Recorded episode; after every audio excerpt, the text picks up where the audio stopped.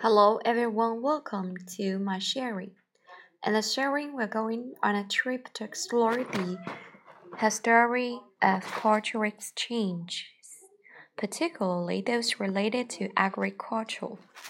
Speaking of Sino-foreign exchanges in ancient times, which would be a first thing that to think of? The road, the Silk Road, absolutely. Then how much do you know about this road?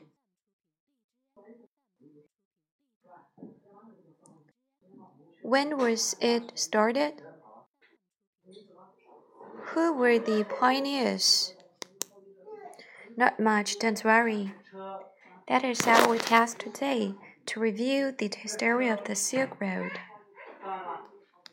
We would look at it, its being, who made the great contributions to its growth. In fact, the Road was composed of overland and maritime routes, and both played a vital role in the agricultural exchanges in between China and the foreign countries, including India, Iran, Arabia, Greece, and the Roman Empire, now Italy, etc. Now let's try to describe in detail how the overland and maritime has developed in the sequence of dynasty.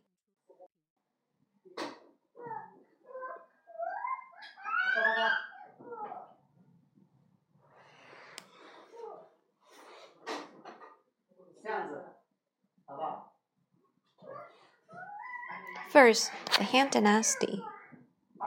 Over Silk Road was opened by Zhang Qian in the West Han Dynasty. He was a envoy, appointed by Han Wudi in order to form an ally with Zhou Zhi, a nomadic people, to fight against the Huns, a tribe of Xiongnu, another strong nomadic people.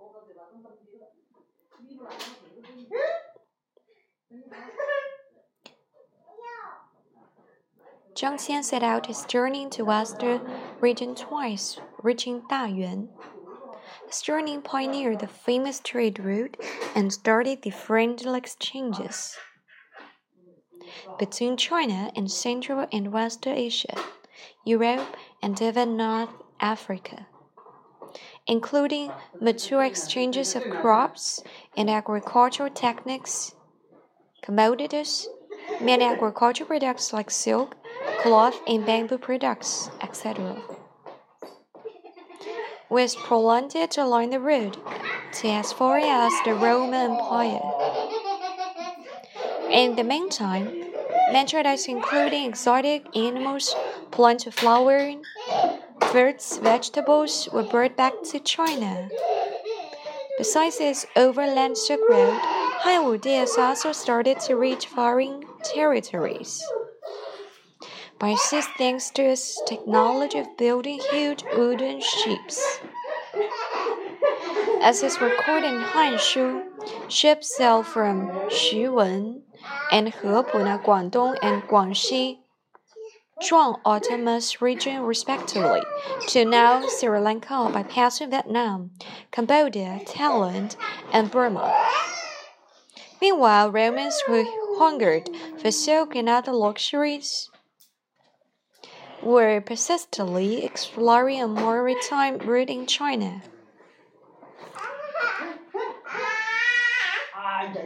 Eventually, since then, Chinese goods like porcelain and tea find their way to the West.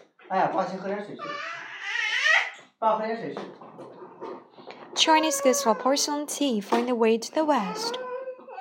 Next, the Tang and Song dynasties. With the rapid development of economy and society in these two dynasties, both overland and maritime silk routes reached their golden age. In that instance, covered and range of agricultural products were greatly expanded.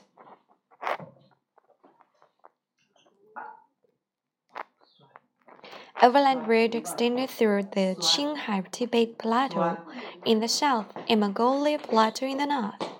For its maritime counterpart, technological advances in shipbuilding the Tang dynasties and the inventions of waterproof cabin and navigation compass in the Song dynasty enabled giant ships to reach as far as Africa.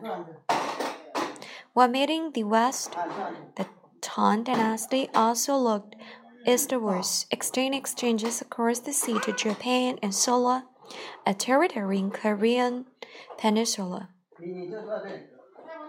Some chose to stay, introducing Chinese agricultural technology to local people. Monk Jianzhen was a typical example. Monk Jianzhen settled in Japan and taught Japanese. Meanwhile, Japan dispatched 16 delegations in total, of which the largest was made of the over 500 members. To learn Chinese advanced culture, including agricultural technologies.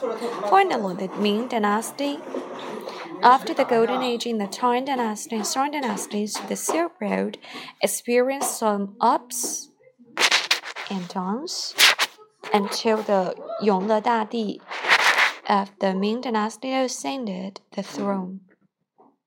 Encouraged private trade and lifted restrictions on international trade by throwing the pool open to foreign merchants.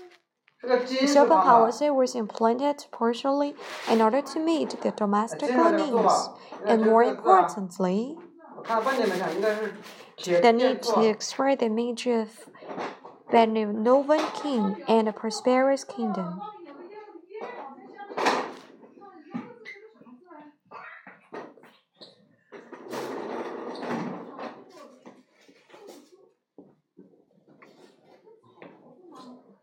是的，这个题上要错就可以了。现在大家知道这个事情了，你只要把它做大就可以了。这搞什么去了？我是在录音，你在说吗？我还会传到网上去。你叫什么？什么？车。什么什么车？车啊？车在哪里啊？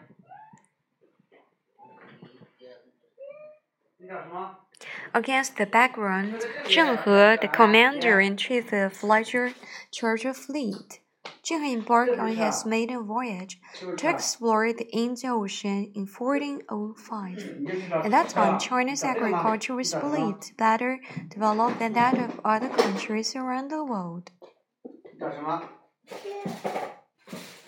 When his fleet arrived at foreign country, Zheng He and his men not only traded with local people,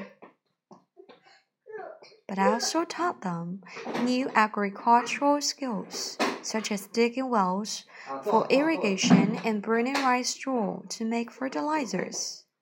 Among agricultural products that Zheng He helped export are mostly grains, fruits, vegetables, and various livestock and poultry. 这是蔬菜这个呃清洗剂、清洗机、机器。 Additionally, it was in this period of Ming Dynasty. That many American plants were introduced into China through Southeast Asia group countries. They include tomato, peanut, tomato, tobacco, and cotton. These crops not only satisfy the demand of increasing population for food, clothing, and other daily necessities but also immensely changed the Chinese diet.